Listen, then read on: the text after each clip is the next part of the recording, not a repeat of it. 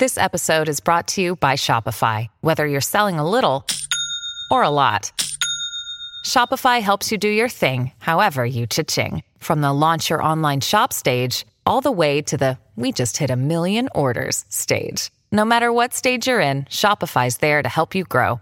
Sign up for a one dollar per month trial period at shopify.com slash special offer, all lowercase. That's shopify.com slash special offer.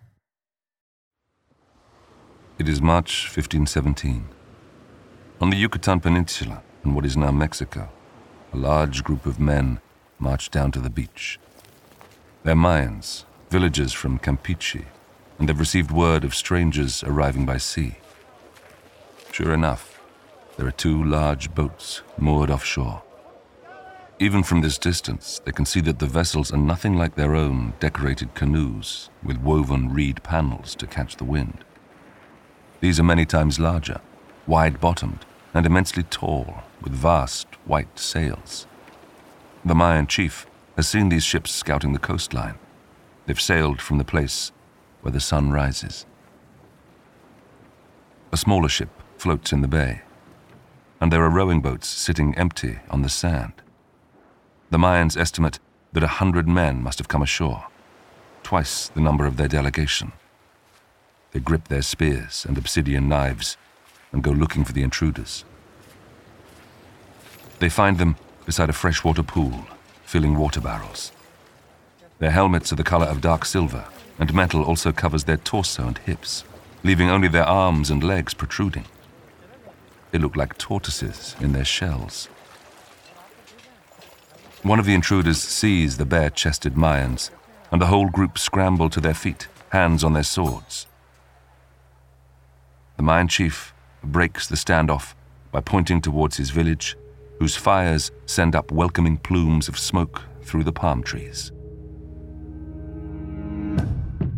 One of the visitors steps forward, seemingly their chief. Slapping the plate on his chest, he says, "Francisco Hernández de Córdoba." This must be his name. Cordoba talks, but the head Mayan doesn't understand, so turns on his heel to lead the way to his village. The foreigners follow. They enter the settlement and stop at a temple. Cordoba and his men chatter to one another, point rudely with their swords at stone idols of gods and drawings of mythical creatures. They wrinkle their noses at blood on the walls. The Mayan chief feels his anger grow. These men show no respect. Then the priests emerge. A confused silence falls as they arrange bundles of sticks into bonfires. As they work, more and more villagers gather. The foreigners are soon vastly outnumbered. Then the priests set light to the pyres, while the chief uses hand gestures to communicate a message to the invaders. "You are welcome to see the village of Campeche," he says. "Take your time. Look around, enter the temple. You have until the fires burn out, and then you must leave. If you are still here when the sticks turn to ash, then we will kill you. We will kill all of you." Cordoba understands well enough. His men keep a close eye on the burning pyres as they explore Campeche. When the fire dies down and the villagers begin a war chant, the foreigners leave. They hurry to the beach, armed Mayans following them all the way. They get in their rowboats, board their galleons, and sail back towards the east. Wisely, the Spanish are gone before the last flames burn out. But their next visit will not be as peaceful. Not for the people of these lands, nor for the conquistadors who intend to conquer them.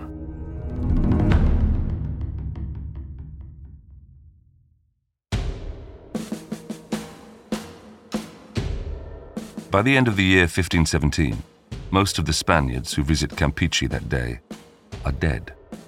A man named Bernal Díaz is one of the few survivors. Years later, he writes a first-hand account that gives one side of the exploits, tactics, and cruelties of the conquistadors.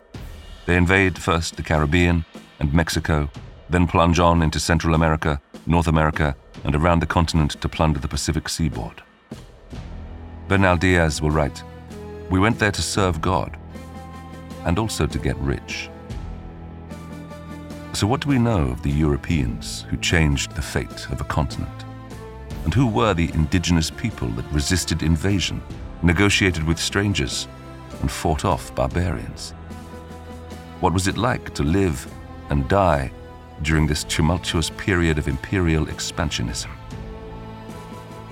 I'm John Hopkins, and this is a short history of the conquistadors.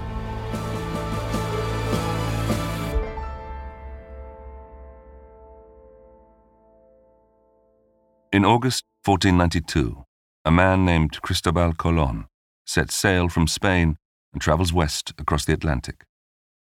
He first makes landfall in the Americas on the twelfth of October on an island known in the local Taíno language as Guanahani in the Bahamas. His expedition sails on to Hispaniola, what is now Haiti and the Dominican Republic, where he founds the first European settlements. Colón calls the local people Indios, or Indians, and the name sticks, even though there are many ethnic groups here. At first, the indigenous people try to placate the foreigners with gifts of gold and women, in the hope they will take their treasure and leave. Instead, the invaders take the gifts as proof of the untapped wealth hidden in the hinterlands of what they call the New World. Satisfied with his spoils, Colón returns to Spain. His reputation as the pioneer of the lands to the west brings fame and fortune, and he becomes better known by his original Italian name of Christopher Columbus. Originally from Genoa, Columbus is not considered to be a conquistador because he's not from the Iberian Peninsula, comprised mostly of Spain and Portugal, and he never has an official license from the Spanish monarch to conquer or settle in the Americas. But his voyages at the end of the fourteen hundreds set the stage for the imperialistic conquistadors who dominate the sixteenth century. Professor Matthew Restall is Director of Latin American Studies at Penn State University in the U S. He's the author of Seven Myths of the Spanish Conquest, and more recently, When Montezuma Met Cortés. The big misunderstanding about the identity of the conquistadors, there are many, but I think the first one is an anachronistic notion that they are soldiers, that they are part of an army sent by the King of Spain. In this case, that's not what's happening at all. The conquistadors are settler colonists. Their goal is not to fight. Their goal is to settle. They may have an idea that they will settle temporarily, and once they've made their fortunes, they'll go back to Spain. But still, the goal is not simply in the long run to go in there and fight and await orders and plunder and so on. So I have called them in the past armed entrepreneurs. These are individuals who have invested something in a corporate venture of some kind. They're investing at the very least their own body and their willingness to fight. But in many cases, a little bit more than that, right? If they have a horse, they're bringing a horse, they have some equipment. And at the very top of the company, as the Spaniards called them, compañía, the top of the company are individuals who own ships in order to get the company across the Atlantic or to other parts of the Caribbean basin and the Atlantic seaboard.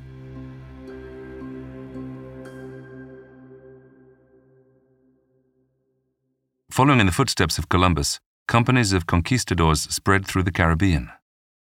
By now, Pope Alexander the Sixth has issued a papal decree which gives God's authority for the Catholics of Spain and Portugal to act as lords over the people who inhabit the territories they discover. The conquistadors settle on Hispaniola and other islands, including Puerto Rico in fifteen oh eight. First of all, the pioneers need to survive. They requisition land for agriculture and force indigenous people to work for them. Missionaries tried to convert the locals to Catholicism. But the conquistadors also need loot. Their expeditions are expensive, funded by creditors at home in Spain.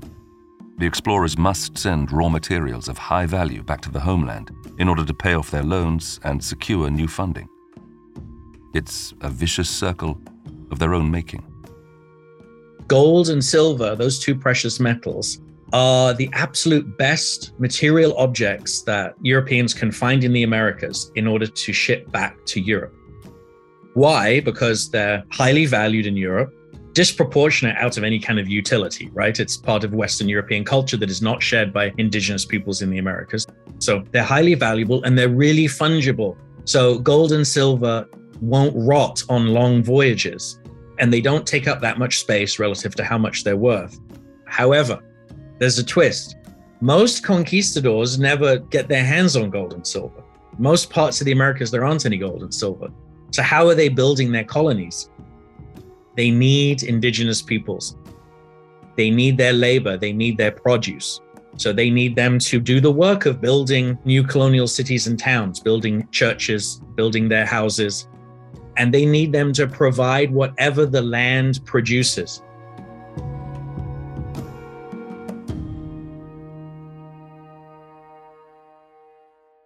The conquistadors have considerable outgoings. Not only do they have to repay their creditors, but twenty percent of their new wealth must be sent home in taxes to the Spanish monarchy. But there's still plenty of opportunity to feather their nests. They're keen to expand further and set their sights on a huge island that the indigenous people call Cuba.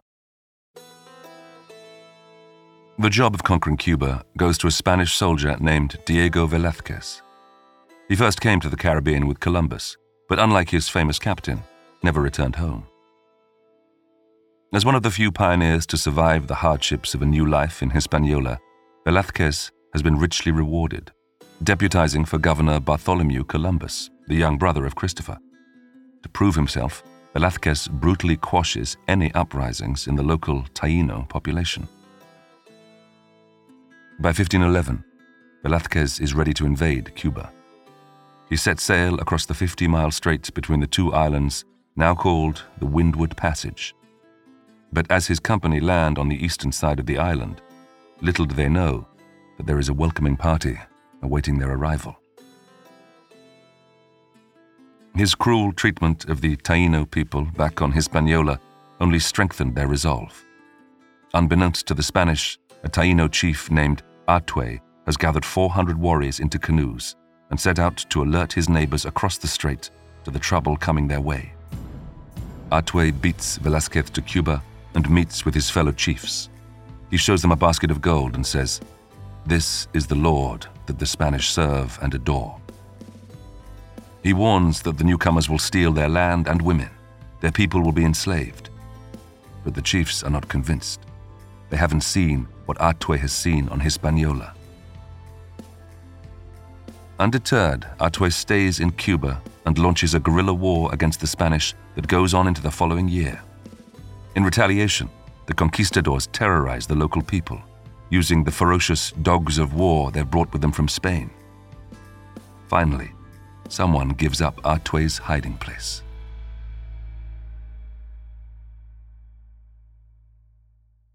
On the second of February, fifteen twelve, Artwe knows the end is coming.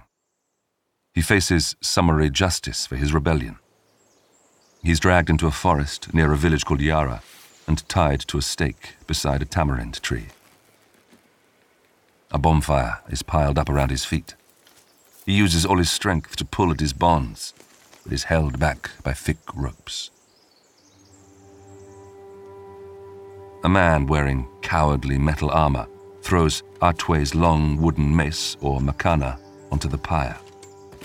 It's what he used when he ambushed these invaders, waiting in the forest until they came crashing loudly by.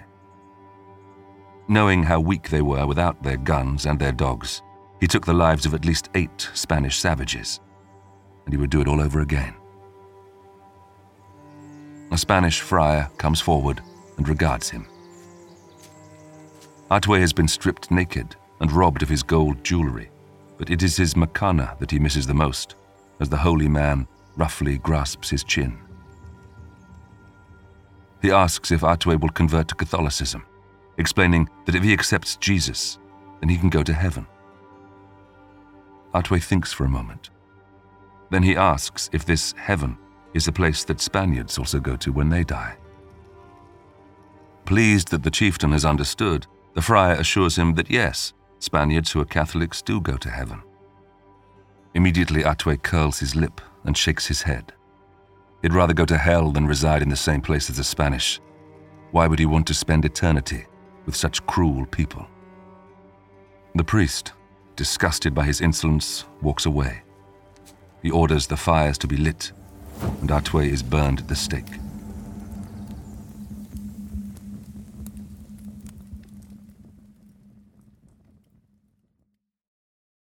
Wyndham Hotels and Resorts makes travel possible for all. Whether it's the long haulers looking for a great cup of coffee, a roomier rest for the on a whim road trippers, or a place to make summer memories with the whole family. No matter who you are, where you're going, or why, with twenty-four trusted brands to choose from like La Quinta, Days Inn, and Super eight, your Wyndham is waiting. Get the lowest price at wyndham hotels dot com. Restrictions apply. Visit website for more details. Look, Bumble knows you're exhausted by dating. All the, must not take yourself too seriously, and six one since that matters, and what do I even say other than, hey? Well, that's why they're introducing an all-new Bumble, with exciting features to make compatibility easier, starting the chat better, and dating safer. They've changed, so you don't have to. Download the new Bumble now. The story of Artwe's resistance is recorded by Bartolomé de las Casas, an early settler. Despite initially participating in the enslavement of the local population, he has a change of heart in fifteen fifteen and becomes an outspoken opponent of the system of encomienda. This royal grant, given to individual conquistadors, permits them to enslave native peoples or exact tributes from forced laborers in the name of the Spanish monarch. Las Casas gives up his land and the enslaved people who work it. He suggests bringing slaves from Africa so that the indigenous American workers can be freed. But when he witnesses the even worse treatment meted out to them, he repents of that idea too. But Las Casas is in the minority. By now, colonists are engaged in an elaborate treasure hunt for wealth and workers.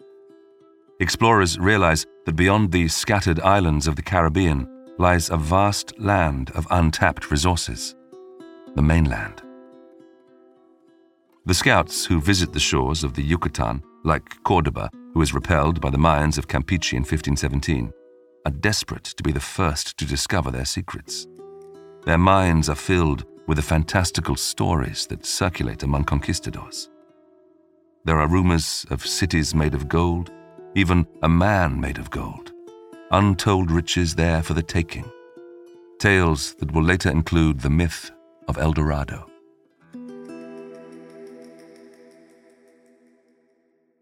The Spanish state tries to control its outposts with the system of encomienda, which is designed to prevent a free-for-all and to ensure that taxes are paid to the Spanish state. But in reality, the conquistadors are too far from home and too close to temptation to stick to the rules. By fifteen nineteen, Velázquez is governor of Cuba. He founds Havana with its magnificent harbor. He's ready to expand into the mainland, so he picks a man named Hernán Cortés to do the dirty work. His mission is only to establish trade links with indigenous peoples, not conquer them. Cortés does not have a right to encomienda. One February morning, around five hundred men, a dozen horses, and several cannon are packed onto eleven ships. By now, Velázquez has doubts about Cortés. Can his deputy be trusted? Cortés is a lawyer, a notary, who rose through the colonial ranks to become mayor of Santiago de Cuba, the second largest city on Hispaniola. Now he has invested his own fortune in this expedition. But why? He only has the right to explore, not make money. Slowly, Velázquez realizes that Cortés has an ulterior motive. He intends to seize the resources of the mainland in what is now Mexico for himself. Velázquez issues an order for the expedition to stop, but it is too late. Cortés is one step ahead, his ships set sail early, and the trade mission becomes an invasion. The more time that I spent studying Cortés and reading the things that he had written, the more I came to dislike him, but not as a villain, not as a kind of larger than life, you know, swashbuckling villain. You know, he was accused of murdering one of his Spanish wives, and that's the least of the things that he does. The point is, he behaves like other conquistadors do. And in fact, I don't think he is a particularly capable and brilliant one. I think he is the perfect figurehead for an enterprise in which a group of Spaniards are able to pursue their own individual ambitions as well as the kind of collective ambition. They skip the Maya coast as much as they can because of previous defeats and end up in the Gulf of Mexico in Totonac country, which is now the outer regions, the coastal regions of the Aztec Empire, where they then realize, because the Aztecs send an embassy down, that they're onto something. This is a wealthy area. I mean, they see the way this Aztec embassy is dressed.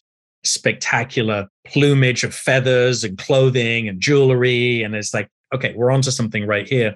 At which point they then spend months and months and months arguing, going up and down the coast, trying to find where they are, fighting, killing each other. It's absolute chaos. Of course, it's presented as, you know, Cortés working out his brilliant enterprise as a brilliant general, but it's chaos. When Cortés finally lands in the Tabasco region of the Yucatan Peninsula, he defeats a Mayan tribe. He is presented with a gift, which is more valuable than he first realizes. A woman named Malintzin, who will later become known as Doña Marina or La Malinche. Malintzin has been enslaved most of her life. Originally an Aztec, the child was given to or kidnapped by the Mayans, so she now speaks both languages. She is one of twenty girls, some mere children, received by Cortés as the spoils of war. Really, in the larger story, she's one of thousands of young women who are being caught up in this slave system, possibly tens of thousands, many hundreds of whom end up back in Spain. So the trafficking network is huge, and it continues to expand as Spaniards travel further into the Americas, acquiring more and more indigenous young women, enslaving them, and then selling them through into the system. So why do we know about her? Because she's bilingual. So this is not a perfect system at all, but it does give this one poor enslaved young woman a little bit of status and protection.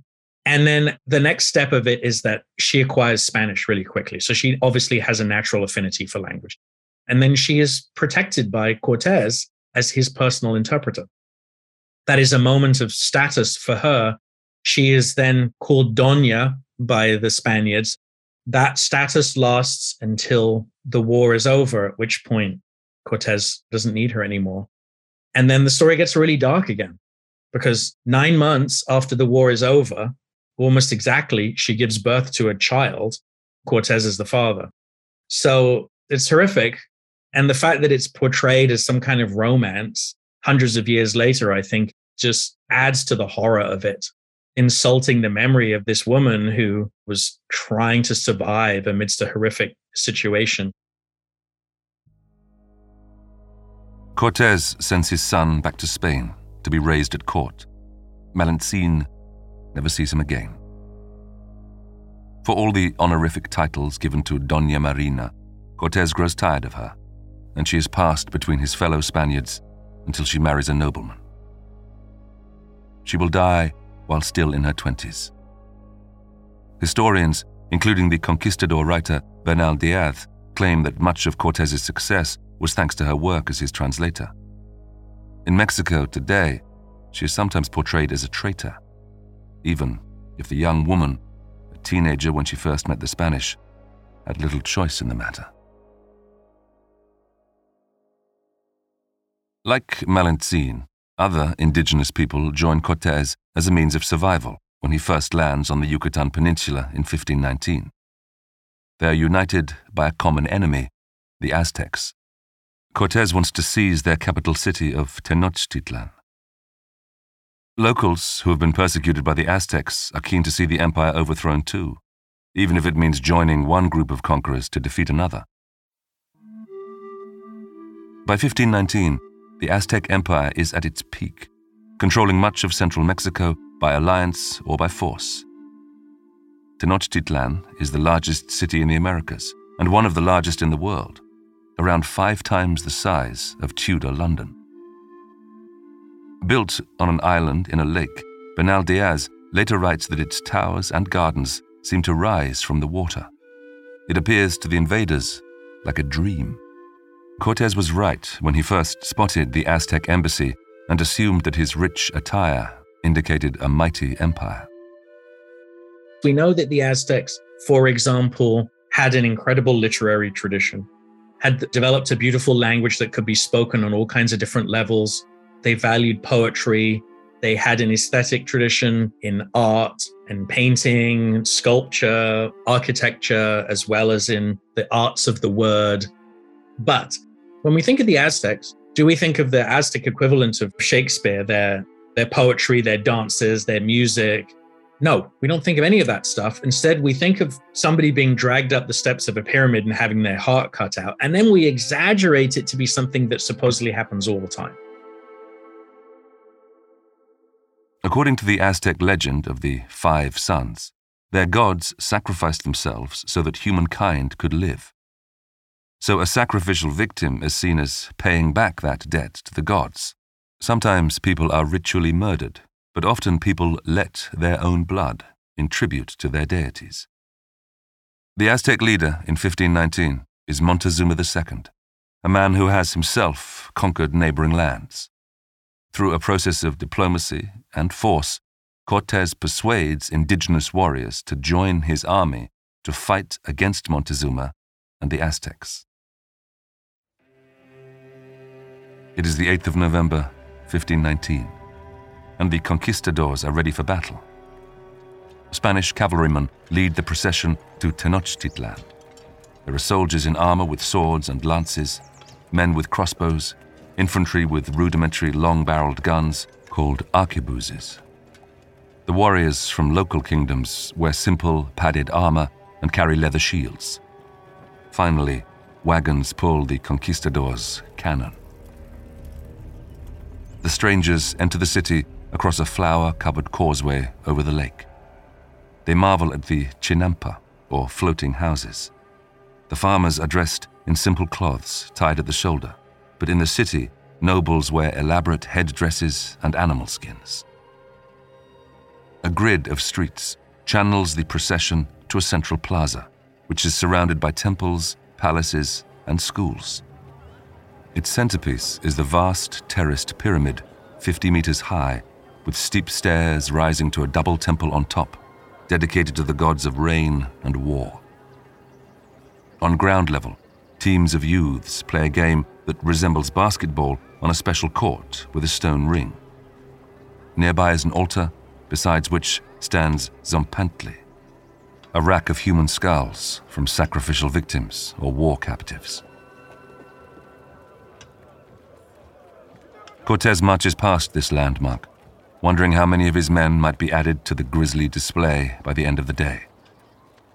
But then, two columns of Aztec men approach. They're dressed elaborately, with ornately woven cloaks, and all barefoot except one man who wears sandals. Accompanied by attendants carrying garlands of flowers, this man, in his forties with a short, neat beard, is immediately identifiable as their leader, Montezuma the Second. Nervously, Cortés receives the gifts, allowing necklaces of petals to be placed around his neck. Only when his trusted translator, the young woman Malintzin, assures him that the Aztecs are bidding them welcome, does the Spaniard stand down his troops. I'm historian Ruth Goodman, host of Noise's newest podcast, The Curious History of Your Home. I've spent my life investigating the hidden history of everyday objects. The vacuum cleaner in your cupboard, sleek and compact today, but when it was invented, it was literally powered by horses and took four to six people to operate. The minty fresh toothpaste by a sink. Well, if you lived in ancient Greece, you'd be washing your teeth with ground up bones and oyster shells. Double glazed windows? We owe those to a French king's odd fascination with oranges. The Curious History of Your Home explores the extraordinary in the ordinary. Listen to The Curious History of Your Home each Tuesday, wherever you get your podcasts. From award-winning podcasters Noiser, The Curious History of Your Home.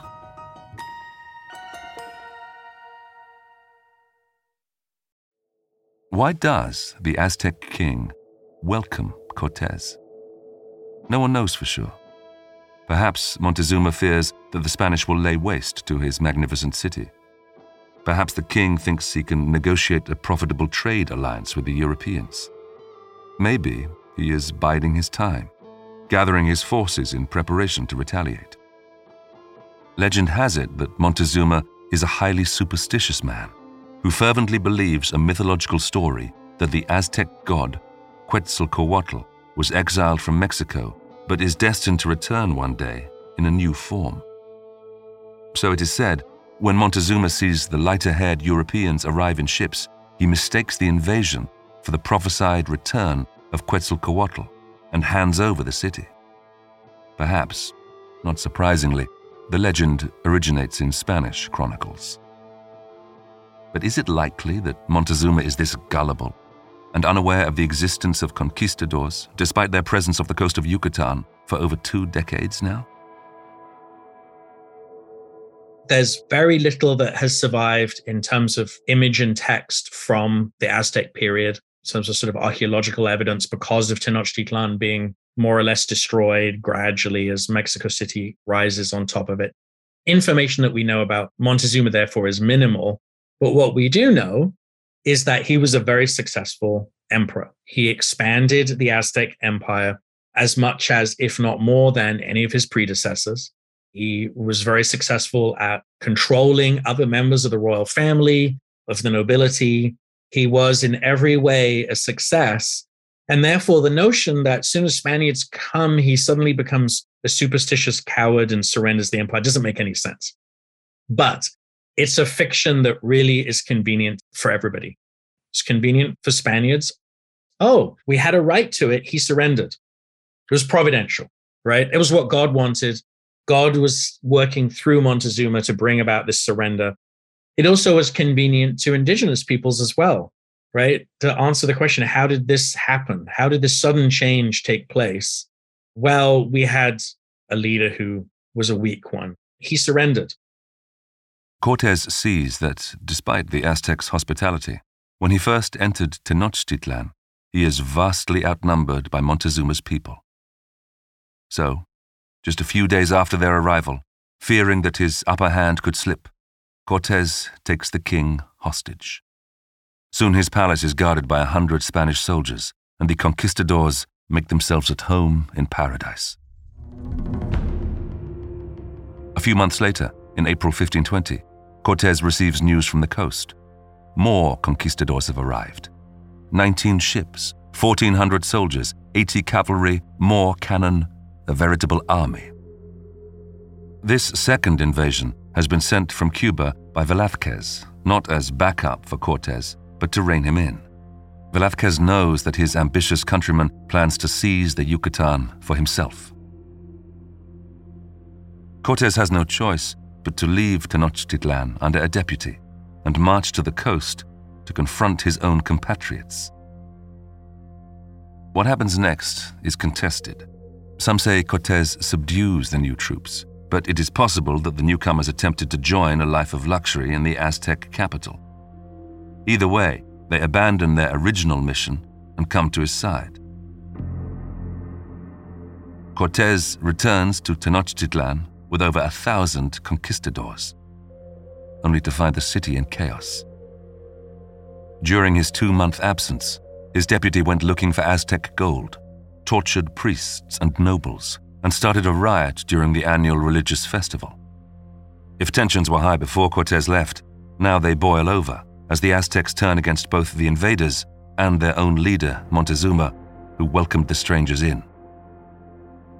When Montezuma is persuaded by Cortés to climb to the top of the pyramid temple and call for calm, he is pelted with rocks and spears by his own people. He dies two days later from his wounds.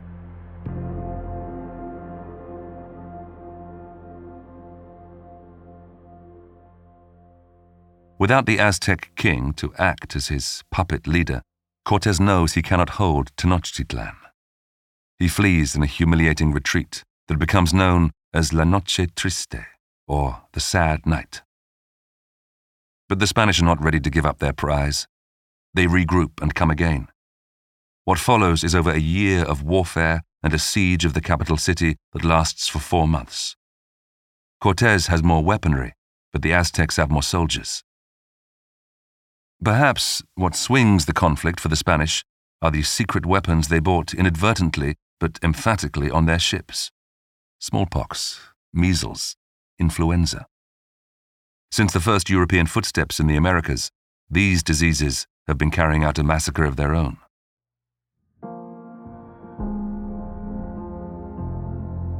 There's a whole array of diseases that are not known in the Americas at all until Spaniards arrive.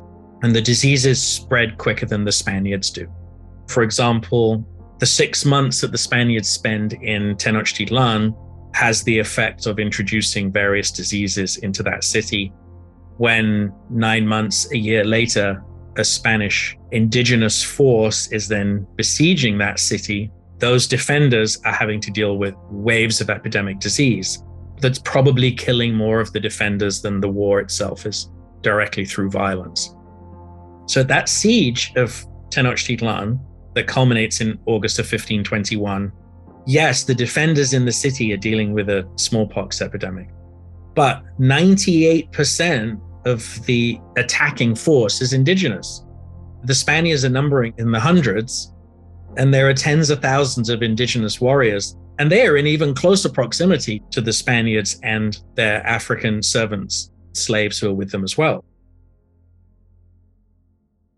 After months of fighting, Cortés is victorious. Tenochtitlan falls.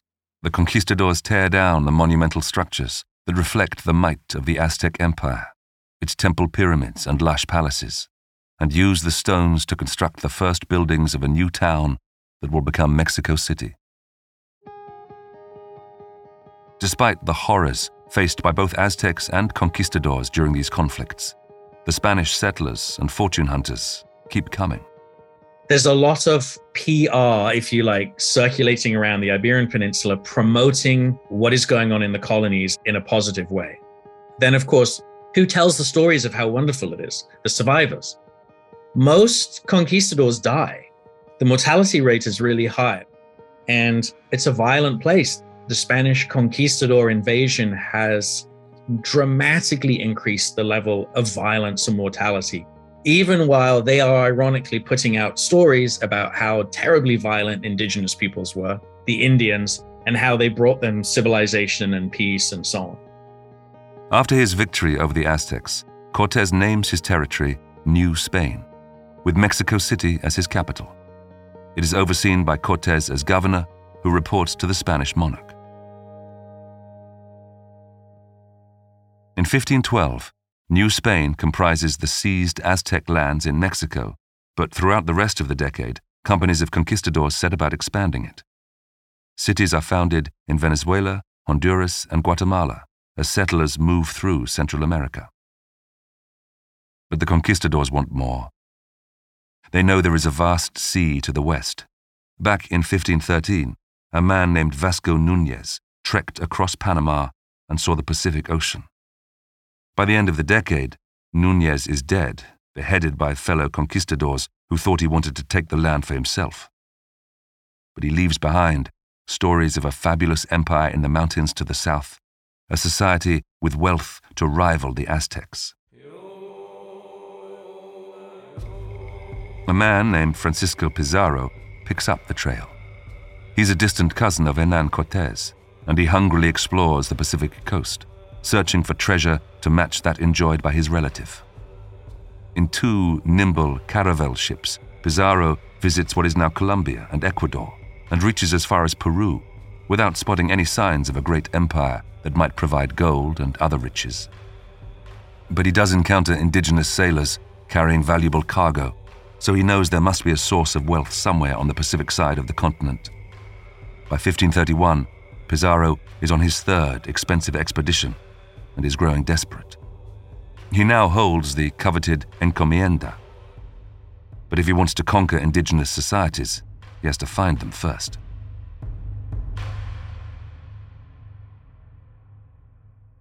He pushes further south, far enough to spy the rugged white tips of the Andes. In fifteen thirty-two, Pizarro lands at a place called Tumbes. He has one hundred sixty-eight men, twenty-seven horses, and a Catholic friar. They set out into the highlands in search of the rich mountain civilization believed to exist in these southern lands. Little does Pizarro know, but he's in the kingdom of the Incas. This empire is one of the largest in the world. It stretches almost the length of South America, from Quito in the north to what will become Santiago in the south, and far inland across the mountains. Luckily for Pizarro, the Incan Empire is in disarray due to a civil war and the relentless spread of disease. In some parts of South America, up to ninety percent of the population die from the invisible enemy of foreign viruses. Well, the Inca, because Inca means emperor, the Inca emperor dies. Probably, we don't know for sure because there were no Europeans there at that point, but probably dies from smallpox that has spread down into the Andes before Spaniards have got there. So by the time a full-scale expedition comes down that we sort of associate with Pizarro, smallpox has already, and other diseases probably have already gotten into the Andes and spread. Kill the Inca emperor, and his two sons then engage in a rivalry, a violent rivalry, and sort of temporarily split the empire. And that provides Spaniards with an opportunity to get in and create further disruption and chaos. So again, in South America, these diseases do play a crucial role, but not simply just to give Spaniards an advantage, but to create a kind of a chaos. And only through that chaos are the Spaniards able to create, to gain these toeholds or footholds in these regions. And then with the surviving indigenous rulers sort of begin to build this new arrangement.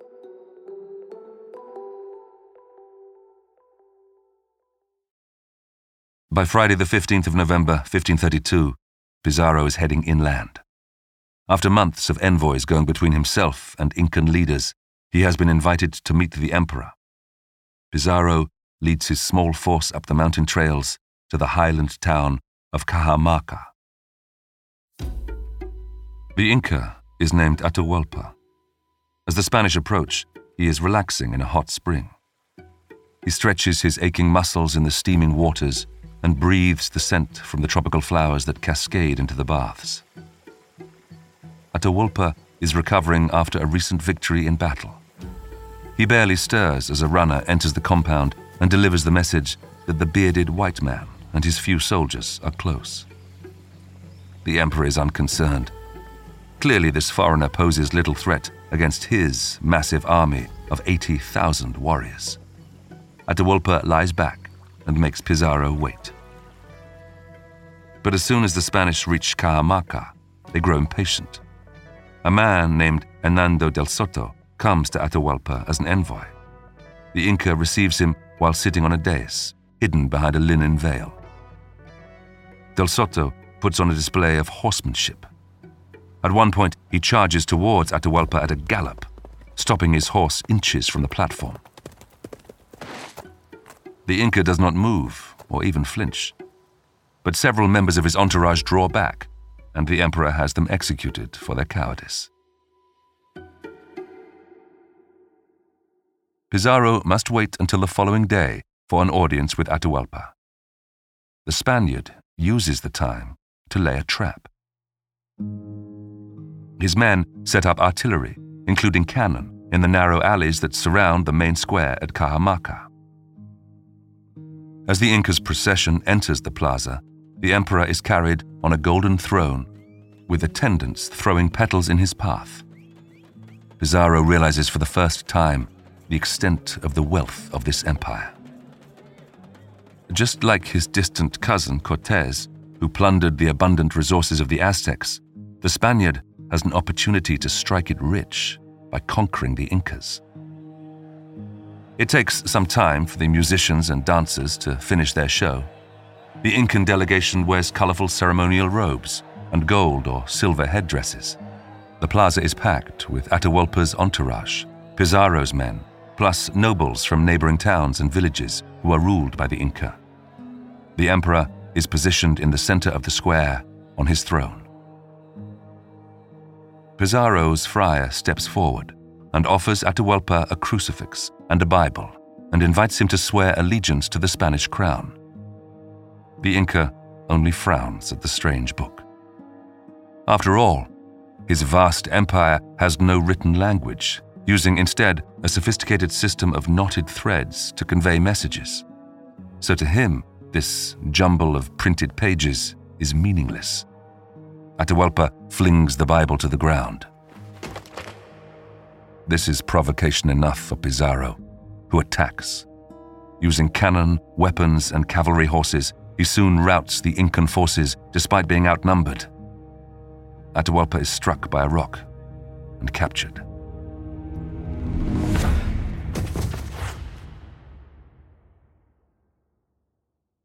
Perhaps sensing that his days are numbered, Atahualpa offers Pizarro a deal. Keep me alive, and I will fill a room with treasure. Over the course of eight months, the simple stone cell where the Inca is imprisoned in central Cajamarca is filled to the roof twice with gold and once with silver in an effort to placate Pizarro. In that time, the Spanish take over the empire with Atahualpa as a puppet emperor. In July fifteen thirty-three, despite Atahualpa's desperate efforts to pay ransom after ransom, Pizarro tires of him.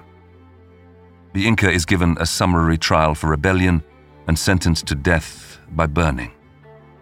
When Atahualpa agrees to be baptized, the Spanish show leniency by strangling him instead. Early in that invasion, there is a point in the northern Inca city of Cajamarca where all the gold and silver that has been acquired as a ransom for Atahualpa is then melted down, turned into bars, and then divided up as shares among the one hundred sixty-eight, based on their rank and how much they had invested. And the more we delve into it, the more we have to better understand not only how the conquistadors are working themselves, it's this kind of conflict between individual gain and group gain, and what's good for the King of Spain and, and for the burgeoning empire. But we also have to better understand Inca society, the Inca political arrangement, Andean culture, and why it is that a group of invaders are allowed to survive for so long, just as they do in Aztec Mexico. And I think there's an irony there that the Spaniards portrayed indigenous peoples as barbaric and bloodthirsty. But if they really were that barbaric and bloodthirsty, invading Spaniards would have been slaughtered in far greater numbers than they were.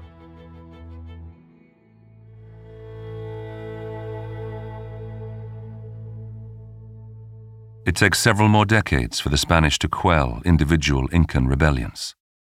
By that time, Pizarro has long since been assassinated by rival conquistadors in Lima, the city he founded on the coast of Peru. He is buried in the cathedral, with his decapitated head in a separate lead box. While Pizarro is busy in Peru, his compatriots are on a mission to the north. Francisco Vazquez hears rumors of gold in the Great Plains of North America. He wanders as far as Kansas with a band of mercenaries, only to return empty-handed and financially ruined. In fifteen forty-two, a man named Juan Rodriguez Cabrillo sails up the Pacific coast of what is now the United States. He names San Diego in California and reaches as far as present-day Oregon. Meanwhile, Hernando del Soto, the same man who charged the Incan Empire Atahualpa on a horse, makes his own foray into North America. He leads an expedition through Florida, Georgia, Alabama, and into Arkansas, tirelessly chasing an empire to conquer, an El Dorado to make his name and fortune. We know there was no such empire anywhere in North America or in the rainforests of Brazil, but Spaniards didn't know that. So they keep looking for the next one. And everyone who goes in there wants to be the man who discovers that next big empire. It becomes turned into kind of a, almost like a sort of a children's adventure story where they're looking for the Fountain of Youth or the City of Gold, the El Dorado, the Man of Gold, whatever it is. But it's essentially they're looking for another Aztec empire. There isn't one in North America, so that story ends up involving small conquistador expeditions. As elsewhere, the Spaniards are greatly outnumbered by indigenous people who are accompanying them, who are essentially keeping them alive. And these kind of wanderings through, those conquistadors tend to become seen in American history as kind of heroic explorer figures in a way that Cortés is not. Hernando del Soto will die somewhere on the banks of the Mississippi River, like so many of his fellow conquistadors. For every victorious Cortés and Pizarro, there are thousands more Spaniards whose names are lost to history. But the high death rate doesn't deter them. By fifteen sixty-five, the Spanish are pushing further west, across the vast empire of the Pacific into Asia. A sailor named Miguel Lopez, originally from the Basque region of Spain, survived the treacherous crossing to arrive on an island called Cebu. Here, Lopez meets the chieftain. The two men perform the local ritual of cutting their hands and letting their blood drip into a cup, from which they both drink. Lopez goes on to forcibly establish a colony on these islands and pays tribute to his sponsor, the Spanish monarch Philip the Second, when he names them the Philippines. The Spanish conquistadors are best remembered for what they stole from the people they suppressed, the material wealth of the Mayas and Aztecs, the sophisticated empire of the Incas, the lives of millions of indigenous Americans via diseases they introduced, the freedom of the people they enslaved from Africa, whose descendants enriched the ethnic diversity of the Caribbean. The conquistadors also changed a continent with what they left behind, in particular the Spanish and Portuguese languages. The seaborne adventurers of the sixteenth century may have died, but the legacy of the colonizers remains, indelibly written on the land and its people. There is no obvious and agreed ending for the conquistador era. So any particular region we look at, we can find conquest activity dragging on for many, many generations. If we want to look at, say, the Maya area, which crosses many modern national boundaries, right, is now Mexico, Guatemala, Belize, and so on, there's a major conquest campaign into the center of the Maya area in sixteen ninety-seven. Now we're a century and a half later, but that gives you some sense of how prolonged that whole process is. And if we're talking about the bottom of South America, Chile, Argentina, there's really violent campaigns of extermination of indigenous peoples that are taking place in the late nineteenth century by those nation states. That story varies from country to country. There's no nation in the Americas that can claim a kind of a spotless record, and that very much includes the United States. Individuals do terrible things, and individuals can take control of regions or countries, and terrible things are done in their name. But the problem is empire. The problem is colonialism and imperialism. That's the problem.